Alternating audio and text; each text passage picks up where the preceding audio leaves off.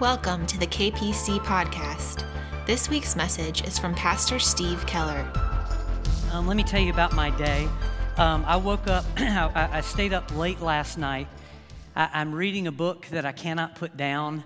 And so um, Jane and I go to bed pretty early on sun, uh, Saturday nights, and Jane went to bed very early. And uh, it got to be late, and I was like, I have got to put this book down and go to sleep. So I put the book down and set my alarm for 6 a.m. Um, went to sleep. My alarm uh, sounded at 6 a.m. I got up. And when, when I woke up, I noticed um, my wife is a, first of all, she's a very light sleeper. She didn't stir. And I just went, boy, Jane is really out. And so I, I got up and I went downstairs and I, I met my cat along the way who was asleep on the steps and looked at me like, what are you doing here? And so I went down, made my coffee, and um, I lit a fire, and um, I, as the coffee was brewing, my eyes were just burning. And I, I, tried to have a devotional quiet time, and, and I couldn't read the words. I mean, my eyes just wouldn't focus.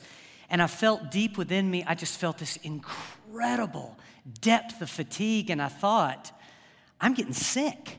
You know, this is the way you feel when you're like getting a flu or something. So you know, I go and I get a cup of coffee and I drink it and I spend a little time praying. I read a little bit. My eyes are on fire.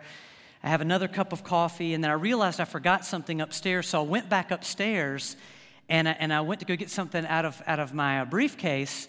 And when I bent down, I looked over at the dresser and the clock said 240. and so I went, wait a minute, hold on. My, my phone says 640 and the clock on the dresser says 240 what's going on? So i, I got on the web and I, I, I, said siri what time is it? And siri said it's 640 so i said oh okay okay okay i guess but how could you have a power outage that resets your clock at exactly the same minutes that your phone is? So i looked under the settings at the world clock and my phone was set to africa time I, I don't know how it happened. We just got back from Africa three weeks ago, but my phone reset for East Coast time. In the middle of the night, it reset to Africa time. And so I'm like, oh my goodness, I can't believe this. So I grabbed a blanket and I, I got on this couch because I'm like, I'm not going to wake Jane up. So I get on a couch and I pull the covers over and I'm all angry because I got two cups of coffee in me and I need to go back to sleep. So I'm like, this is terrible. And right as I'm beginning to drift off to sleep, this memory comes back to me, and I don't know if it's the Lord, I don't know if it's me. You be the judge. But I, my mind flashed back to when I was 20 years old, and I was a camp counselor, and we had a whole cabin full of eight-year-olds. Me and this, this buddy, we had a cabin full of eight years old, eight-year-olds, and this one boy we had, he was a disaster. He wouldn't listen. He ran around all over the place. He screamed. He yelled. We, you know, he'd always run off. And so one night we told the kids, and this was not true, so this is a lie. We said, hey, tomorrow morning we're going camping. And so all the kids, oh, yeah, yeah, yeah. So they get all excited, they go to sleep. At two o'clock in the morning, me and my co counselor went and we woke up this boy and we said, Get up, get up. You take the longest to get a shower. Get up, get dressed, get your stuff. So the little boy runs in the shower, takes a shower, gathers all of his clothes, gathers them all, you know, packs his little bag. And then we said, It's only 2.30 in the morning. I go back to bed. And then the next morning, the next morning, we told him, We said, If you don't behave, we're going to do that to you every single night. And so what came, what flashed back to me was my co-counselor looking back at me and he said, you know what, Steve? I don't know when and I don't know how, but at some time in our lives, we are gonna pay for what we just did. And I think I did last night. I think I paid for it last night. So, oh, be careful how you live, friends, all right? You can't make that stuff up. Okay. Um, so this is a story about weakness and, and, and maturity, which is good because today we're going to take a look at Romans 14. And in case you didn't know, um, we are almost at the end of our series on the book of Romans. We started it. Does anybody want to guess the month we started the series? February. We started this in February. Today, um, um, we're, we're, getting very close. We have just a, couple of uh, two to three, if you know me, maybe 10 more sermons on these last three chapters. And, and I've used Tim Keller quite a bit for research. He's done some great work here. And here's how he puts together what we've learned so far.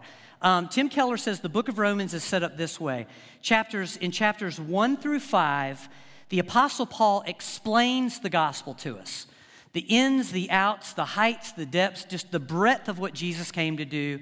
In verses 6 through 8, or chapters 8, uh, 6 through 8, he then invites us to experience the gospel.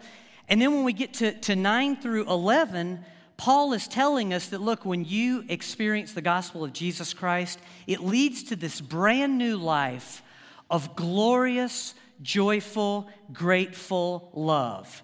And then, as Mark Santom likes to point out, once you hit chapter 12, Paul turns really practical on us.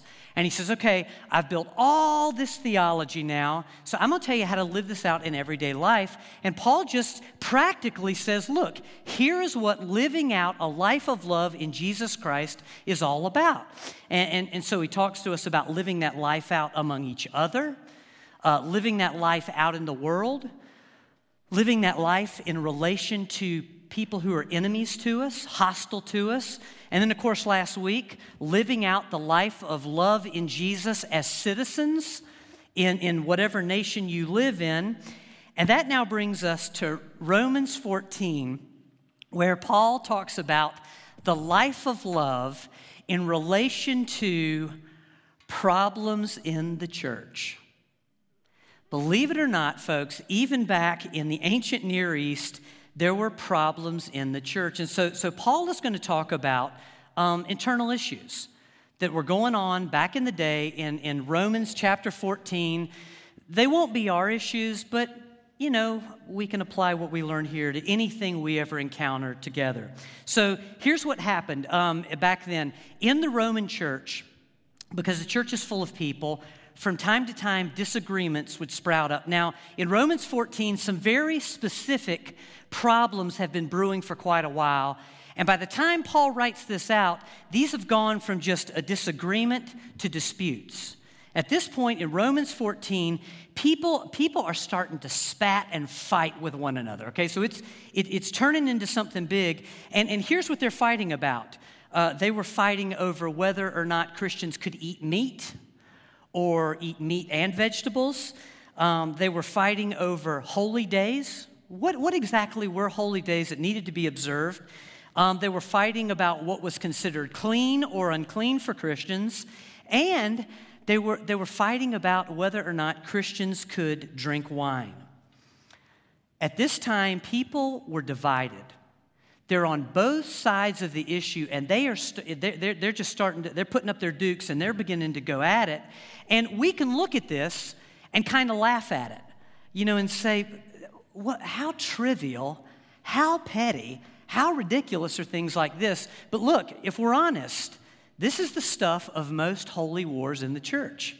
Most of the things that Christians get in arms about they, they, they are inconsequential. They're, they're typically very small matters, trivial, what the EPC would call non essential.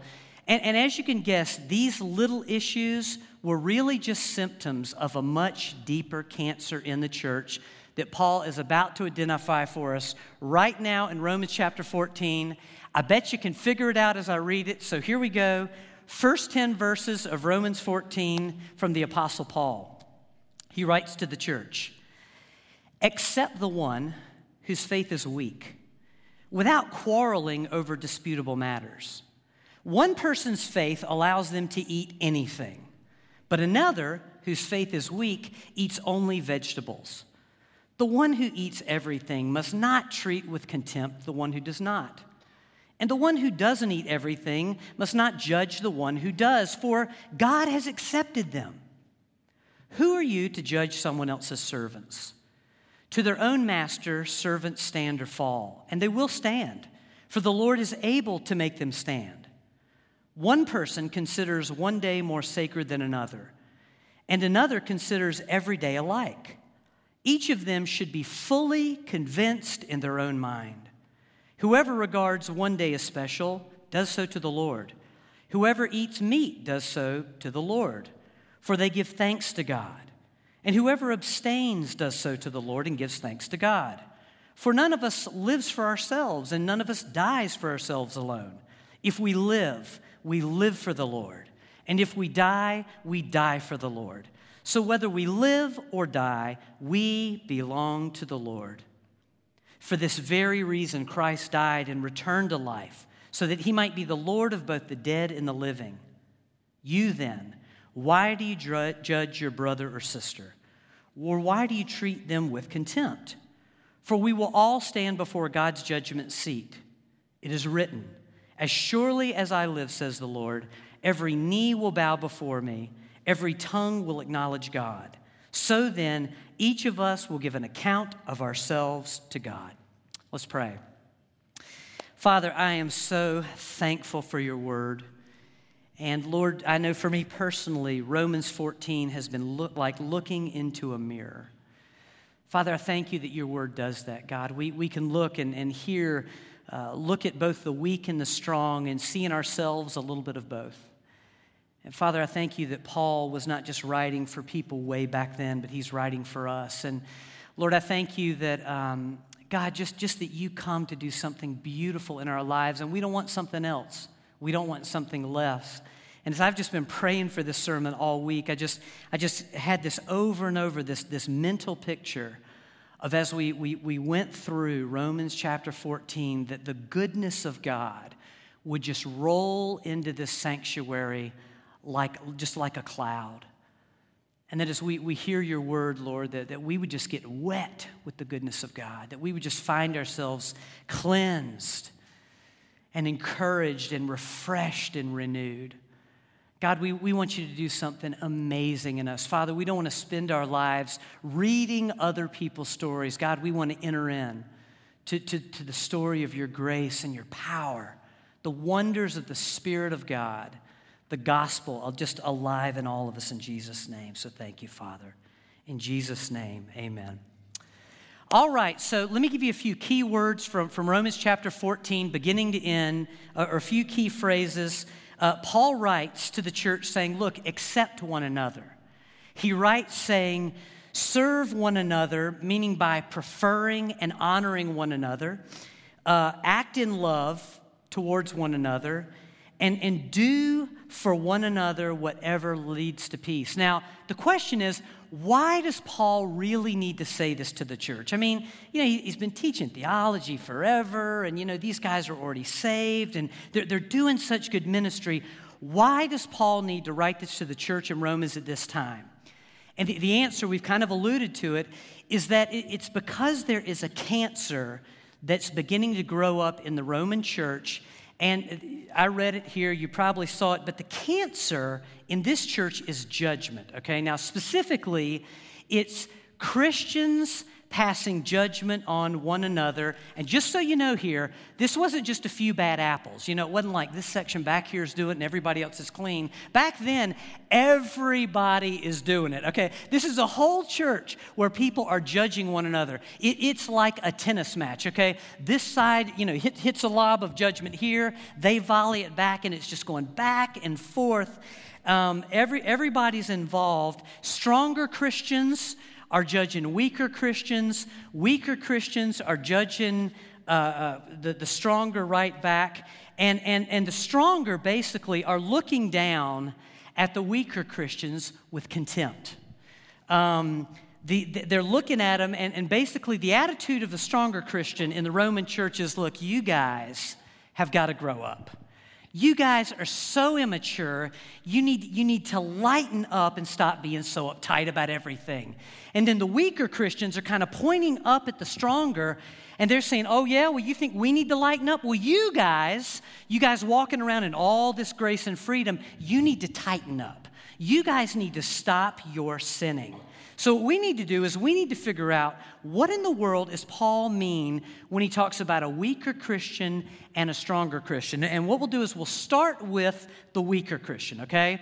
Um, so, so here we go. To understand weaker Christians, we have to realize, first of all, that in the Christian life, there are absolute truths, and then there are matters of personal convi- uh, conviction and, and conscience. Now, absolute truths, despite what Gen X crowd said years ago, there is absolute truth, all right? Absolute truth, 100%, it absolutely exists. And absolute truths are clearly stated in Scripture, and they apply to everybody no matter what. No matter where you come from, no matter where you're going, no matter what you look like, they apply to everybody. I'll give you a couple. Um, in Genesis 1 1, we get an absolute truth right out of the gate in Scripture. In the beginning, God created the heavens and the earth. And here's another one much later in Scripture, John 14 6. Jesus gives us another one. He says, I am the way, the truth, and the life. No one comes to the Father except through me. Okay? So here are two absolute truths. And there are many, many more in Scripture, but, uh, and, and these two are that God created everything in the beginning. There's nothing to talk about. Jesus Christ is the only way to God settled. They are clear, they are in Scripture, they apply to, to just across the board for everyone. So that's absolute truth. Now, then there are matters of personal conviction or matters of conscience, okay? Now, now these things are not clearly stated in Scripture, okay? They come from Scripture. These are applications like I read a passage, and this is how I apply this passage in my life, but they come from the Word of God, but they're not clearly stated for everybody in Scripture. Also, when it comes to personal conviction, there are things that the Holy Spirit whispers to different individuals about their lives, about their specific behavior and about their direction, okay? And both of these, just so you know, again, are not explicit commands, but they aren't in conflict with Scripture in any way. These are typically areas that we need to grow. These are boundary lines that we need to set as Christians. They are not the same for everybody. Um, they are just for the individual or just for a few individuals. Now, having understood that, this is how Paul is defining a weaker Christian in Romans 14.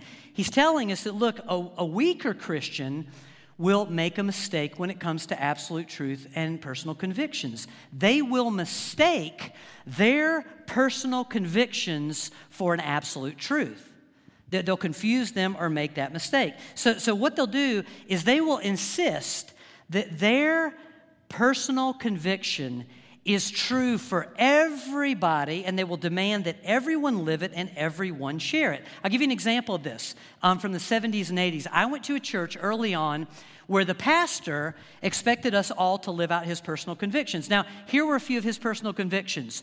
No Christian can ever listen to any kind of secular music rock, country, jazz, none of it.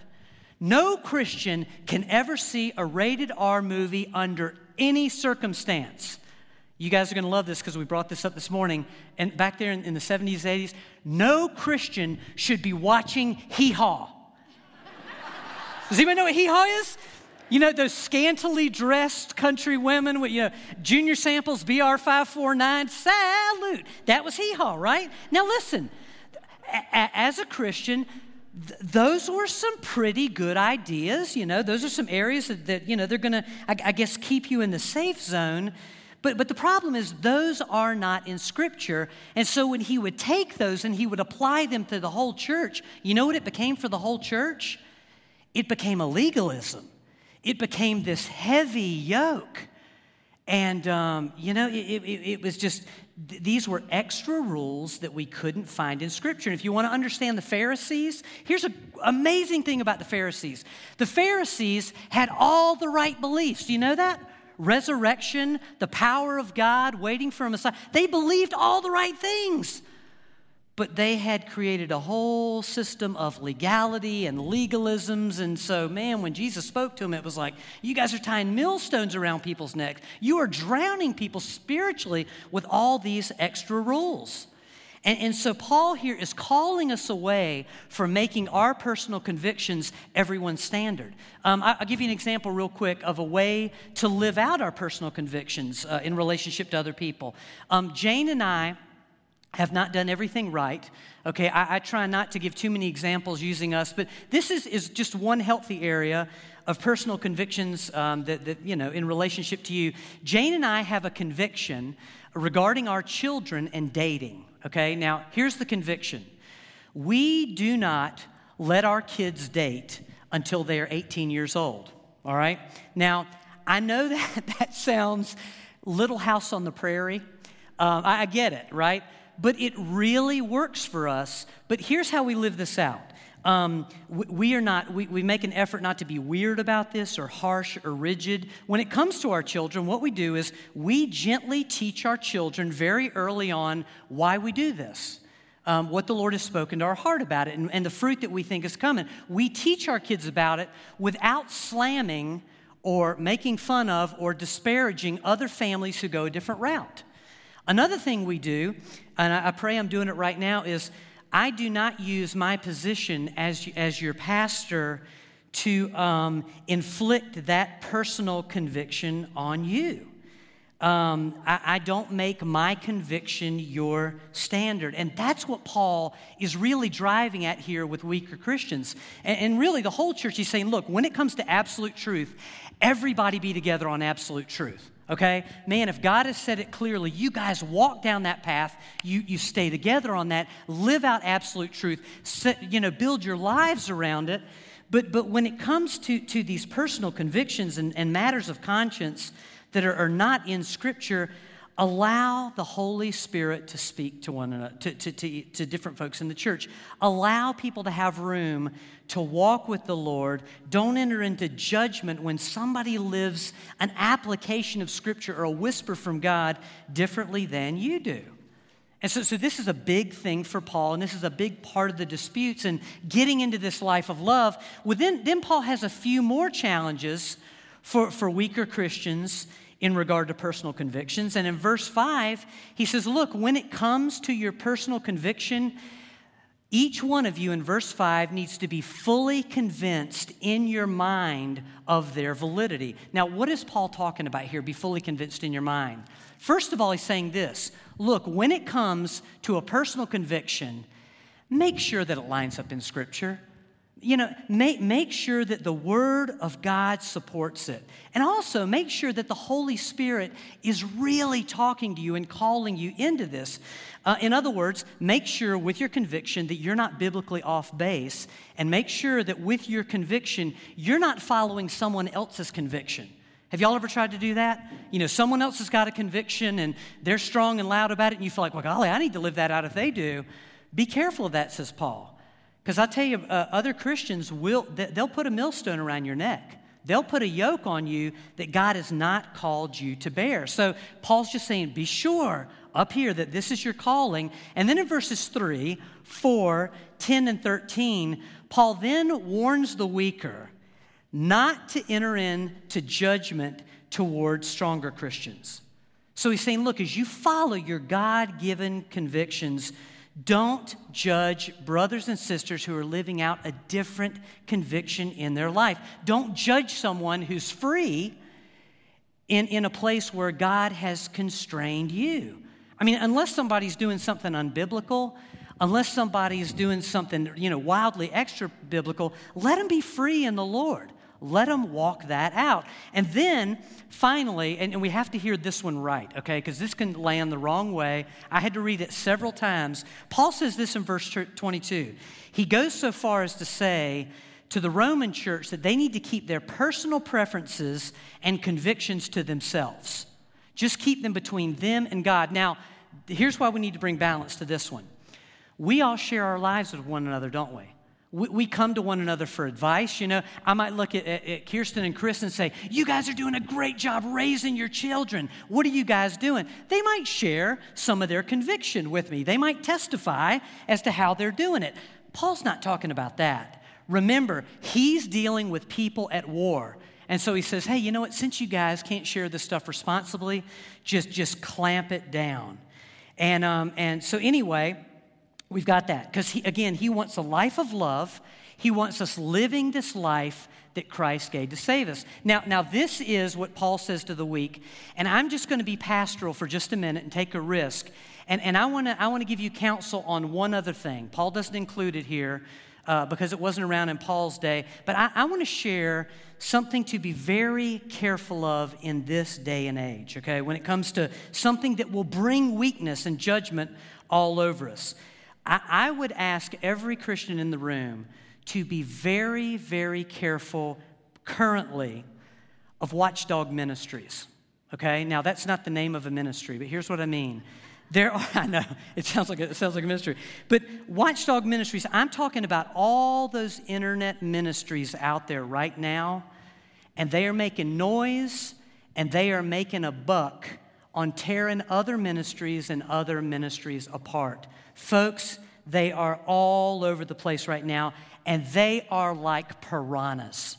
They are feasting off of anybody who has a little different theology than they do, or, or someone misspeaks, or, or if they perceive that anybody you know, is, is spiritually misstepping in any way, what they do is they sound the alarm, they sound it often, they sound it loudly, they are disparaging people, they are maligning people, and here's where it gets really bad.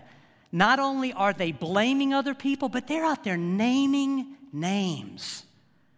And I'm going to tell you guys, this it it grieves the heart of God. And I know sometimes these ministries, they have something that we need to hear, you know, every now and then they do, but most of the time it's hypercritical, it's judgmentalism, it's half the story. And right now, these guys are ripping everybody from Bethel to Beth Moore. How do you rip Beth Moore of all people? But they're doing it, right? Because people are listening. They're, they're feasting and feeding and listen. I don't know how they do it.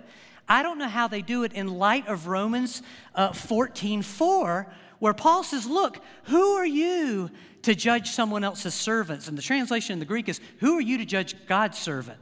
I don't know how they do it in light of Jesus in Mark 9, 38 through 40, you remember the scene? Uh, the disciples come up to Jesus, as they often do, right? They come up to Jesus, and John says, Teacher, you're never going to believe what we just saw. We just saw someone out there driving out demons in your name, and we told him to stop because he wasn't one of us. You remember what Jesus said? Don't stop him, for whoever is not against us is for us. And, and so I don't know how these groups keep up their attacks. That's on them. But what is on us is to stay out of the judgment zone. Hey, does anybody work at Planet Fitness uh, or work out at Planet Fitness? Anybody? Okay, what's the motto on the wall of, of Planet Fitness? No judgment zone. That's where we want to be as Christians. You know, just, just put it down and walk away when it comes to those guys. Okay, so that's the weaker. Now, then there are stronger Christians, and Paul's got advice for stronger Christians, which is all of us, right? Because there's not a weak Christian in the room. So, for, for stronger Christians, uh, and by the way, here's, here's a stronger Christian. Just by definition in 14, Paul says, look, a stronger Christian is anyone who is freer. They are just freer in regard to, to legalism. And here, they can eat anything, it's all good to them. Um, everything is clean to them. All days are alike. And when you study it in the Greek, it's not, not for the stronger, they're like, oh, yeah, one day's like the next. For the stronger, every day is holy to them. So that's a stronger Christian. So Paul says to, to the stronger Christian, look, while all of that is wonderful in your life, that doesn't make you better. That doesn't make you superior. In fact, it leaves you with some mature responsibilities in the body of Christ. Like this, verse 1 not to squabble over disputable matters. In other words, stronger Christian, you should never be arguing with a weaker Christian about their weakness. That's verse 1. Verse 3 don't look down on, on a brother or a sister who is weaker with contempt, with scorn. Um, one time we hosted a, a, a, ministry in Charlotte, and they came in and they came to do, they were, they were like top notch. Everybody knew this group. They came in, and unfortunately, this is the most arrogant group of people I've ever seen. You know, they took one look at our church and congregation, they were like, you know, this, let's get this done to get out of here. So Paul's saying, no, no, no, no, no. Strength never does that. Verse 13, and I'll camp out here for a minute. Don't put up any obstacle or any stumbling block in the way of a weaker person. What does Paul mean when he says, don't put up a stumbling block or an obstacle? Okay? verses 14 through 21, you can read it all on your own. But he's saying here, look, do nothing to destroy someone else's faith. Don't do anything to bring doubt for anyone for whom Christ has died. In other words, stronger Christian, if you are with someone who is weaker and you know they have a personal conviction about something, like take easy one drinking, right? You know, maybe a weaker Christian says, you can't drink any, no alcohol could ever touch your lips, ever. A stronger Christian can look back and say, Look, you know, Jesus turned water into wine. Sorry, but it had alcohol in it. The Bible says, Don't be drunk with wine, but which means we can have some. Don't do that. Paul says, No, no, no, don't do that. If, if you know someone has a personal conviction about something, don't engage in that behavior in front of them. There's, there's no reason to ever do If you're stronger, you don't have to do that. Don't tempt them to, to, to, to give up their personal conviction.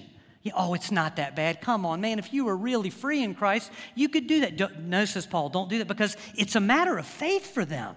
This is their conscience you're playing with. Don't do anything to, to tempt or disrupt that. If it violates what God told them to do, then it's not for you either in that moment, stronger Christian. And so what he's saying is look, stronger Christian, you are free. You have stepped into life and light, but that, that is not a license to injure anybody's faith. That, that is not a right to rattle the spiritual cage of someone who's not as free as you are. I gave a, a piece of advice uh, in regard to weakness and watchdog ministries. I'll, I'll give one to the stronger Christian now. And this was the very last thing. And the Holy Spirit just spoke it to me as I was finishing this message. On Wednesday, the Holy Spirit spoke to me and said, I want you to remember as you give this message, everyone is weak in something. And I was like, Yes, Lord, that's so true. Isn't it true? No matter how strong you are in Christ, is this a work that He is still completing? Every one of us has got, you know, every one of us has got a legalism somewhere. Every one of us is, is growing up somewhere. We're all getting healed and cleansed and polished somewhere. And somebody who is truly strong in Christ will know that. They'll know that. They'll walk in humility. So when you run into someone who's strong in Christ and they've got it all together, you know, and they've got the strut and all, that, that's, that's not Christ, you know? Because strength is humility in the body of Christ. Strength is preferential love. Strength is honoring everyone. Strength is about mutual edification. So the greatest str- sign of strength in the Bible, it's not superior knowledge and it, it's not grace that's gone crazy or freedom that's out of control. It's love. It's love. It is compassion, deference, preference, love for everybody else. And that's why Paul is talking to the church of Rome. And today, that's why he's talking to Kempsville Presbyterian Church. He's saying, Look, you guys, all of you Christians, you are called, I am called, we're called to a life of love. And that life of love, it doesn't start when we go out, out there. You know, hey, I'm out of the church, start the life of love. Life of love, love starts right here. The life of love begins not out there in the community, but right here in the family of Jesus Christ. We are called, verse 19, to make every effort to do what leads to peace and to mutual edification. We, y'all, we are here to help one another live for the Lord, die for the Lord, become faithful servants of the Lord. Paul says, Look, you do this. In verse 18, he says, Look, if you do this and you serve Christ like that, Romans 14, you're going to do two big things. Number one, you're going to please God. Okay? Uh, we hear that a lot. Is that a big deal? It's a huge deal. Because you, you, want to talk about the favor of God, the anointing of God, the Spirit of God moving through a piece, through a people. One of the best books I have read in the last 10 years is, is a book by uh, John and Carol Arnott, Grace and Forgiveness. And it's just calling us all into that, into grace all over the body of Christ. I'm going to tell you something. When a, when a people begin to edify and build one another and, and, and preference one another, y'all, the favor of God falls on a people, and what they do out there is the stuff of the book of Acts. The Spirit of God just conducts through people like that. So, so we have the favor of God, but Paul says we, we also receive human approval. Now, what does that mean? That means in the body of Christ, if we're loving each other like that, there is unity among each other, there is agreement among one another. And then again, when we step out there, oh my gosh, it just happens. People come to Christ. People meet the power of God. Uh, you know, a lot of folks say, man, where is the power of God in the church? Well, i tell you this the Spirit was poured out at Pentecost. I don't believe that revival is something we're waiting for. I believe revival already happened and the church steps in it as, as we come into the fullness of God, as we live among one another like this. And so, this is what we're talking about unity, agreement. Um, so, today, I just want to thank the Apostle Paul, okay, because he's done a beautiful thing in Romans 14. He has taken all that theology that he built and he built, and it's complex and it's just this beautiful, rich tapestry. He's taken that theology and, like a plate of cookies, he's just put it right down there on the lower shelf for every one of us. What Paul calls KPC to as the Roman church, this is livable. This is doable. And I have loved mostly. I've mostly loved looking in the mirror of Romans 14 and saying, God, bring me here. Do this great work in me and do it in this people. What do you think? Good news? All right. I'm going to pray for us and then I'm going to invite altar ministers up. So let, let me just linger in prayer for just a minute. Father God, um, I love the institution of the church, and I thank you that when we gather together to worship, uh, Lord, you will always honor it. Father, where the word of God is preached, you, you are go- that word is never going to return void. Father, we thank you for that today in Jesus' name. But Lord, we, we also thank you that there is a deeper level. And, and I believe this is the difference between milk and meat spiritually. Father God, we are all offered this beautiful opportunity to step into a place of just preference of each other, uh, putting down things like judgments, God preferring and loving and building up. And God, may we, may we as individuals answer that call in Jesus' name. I, I thank you for two times this week that I was praying over this message that something almost left my lips that did not edify somebody else, and you said, Stop. Father, we ask you for that, Lord. We just ask you for that conviction of the Spirit to pack up anything which is critical and negative and judgmental towards someone else and, and, just, just put it at the foot of the cross in Jesus' name and to step into words of life and into blessing one another. Father, we, we just want to open the, our, our, the, our physical hands and the hands of our heart and say, Holy Spirit, just come and fill us to overflowing as a church. Bind us together in the name of Jesus in a rich new way. God, make us a family a community. Lord, and, and as we go out, and, and whether we go to the food pantry or the outreach we hear next week, or Union Mission, or we go to love our neighbors, Father God, we, we pray that you would take ordinary moments and make them supernatural. That God, when we go to pray with someone, that Lord, we'll pray and we'll see you move in somebody's life. You know, that we'll see physical healing, emotional healing in someone's life. The Spirit of God move. That, Lord, as we go out and we share Jesus with people, that that will actually turn into prophetic evangelism. That, that, Lord, you, you could move through words of knowledge through us if you want and just say whatever individually will just, oh, to just meet a person where only you can. Father God, we want in every way to be everything you called the church to be, everything that, that Jesus was raising those disciples up to be. Lord, I, I don't want uh, the storyline of the, of the 21st century church to be, oh, they got together and they had some great services.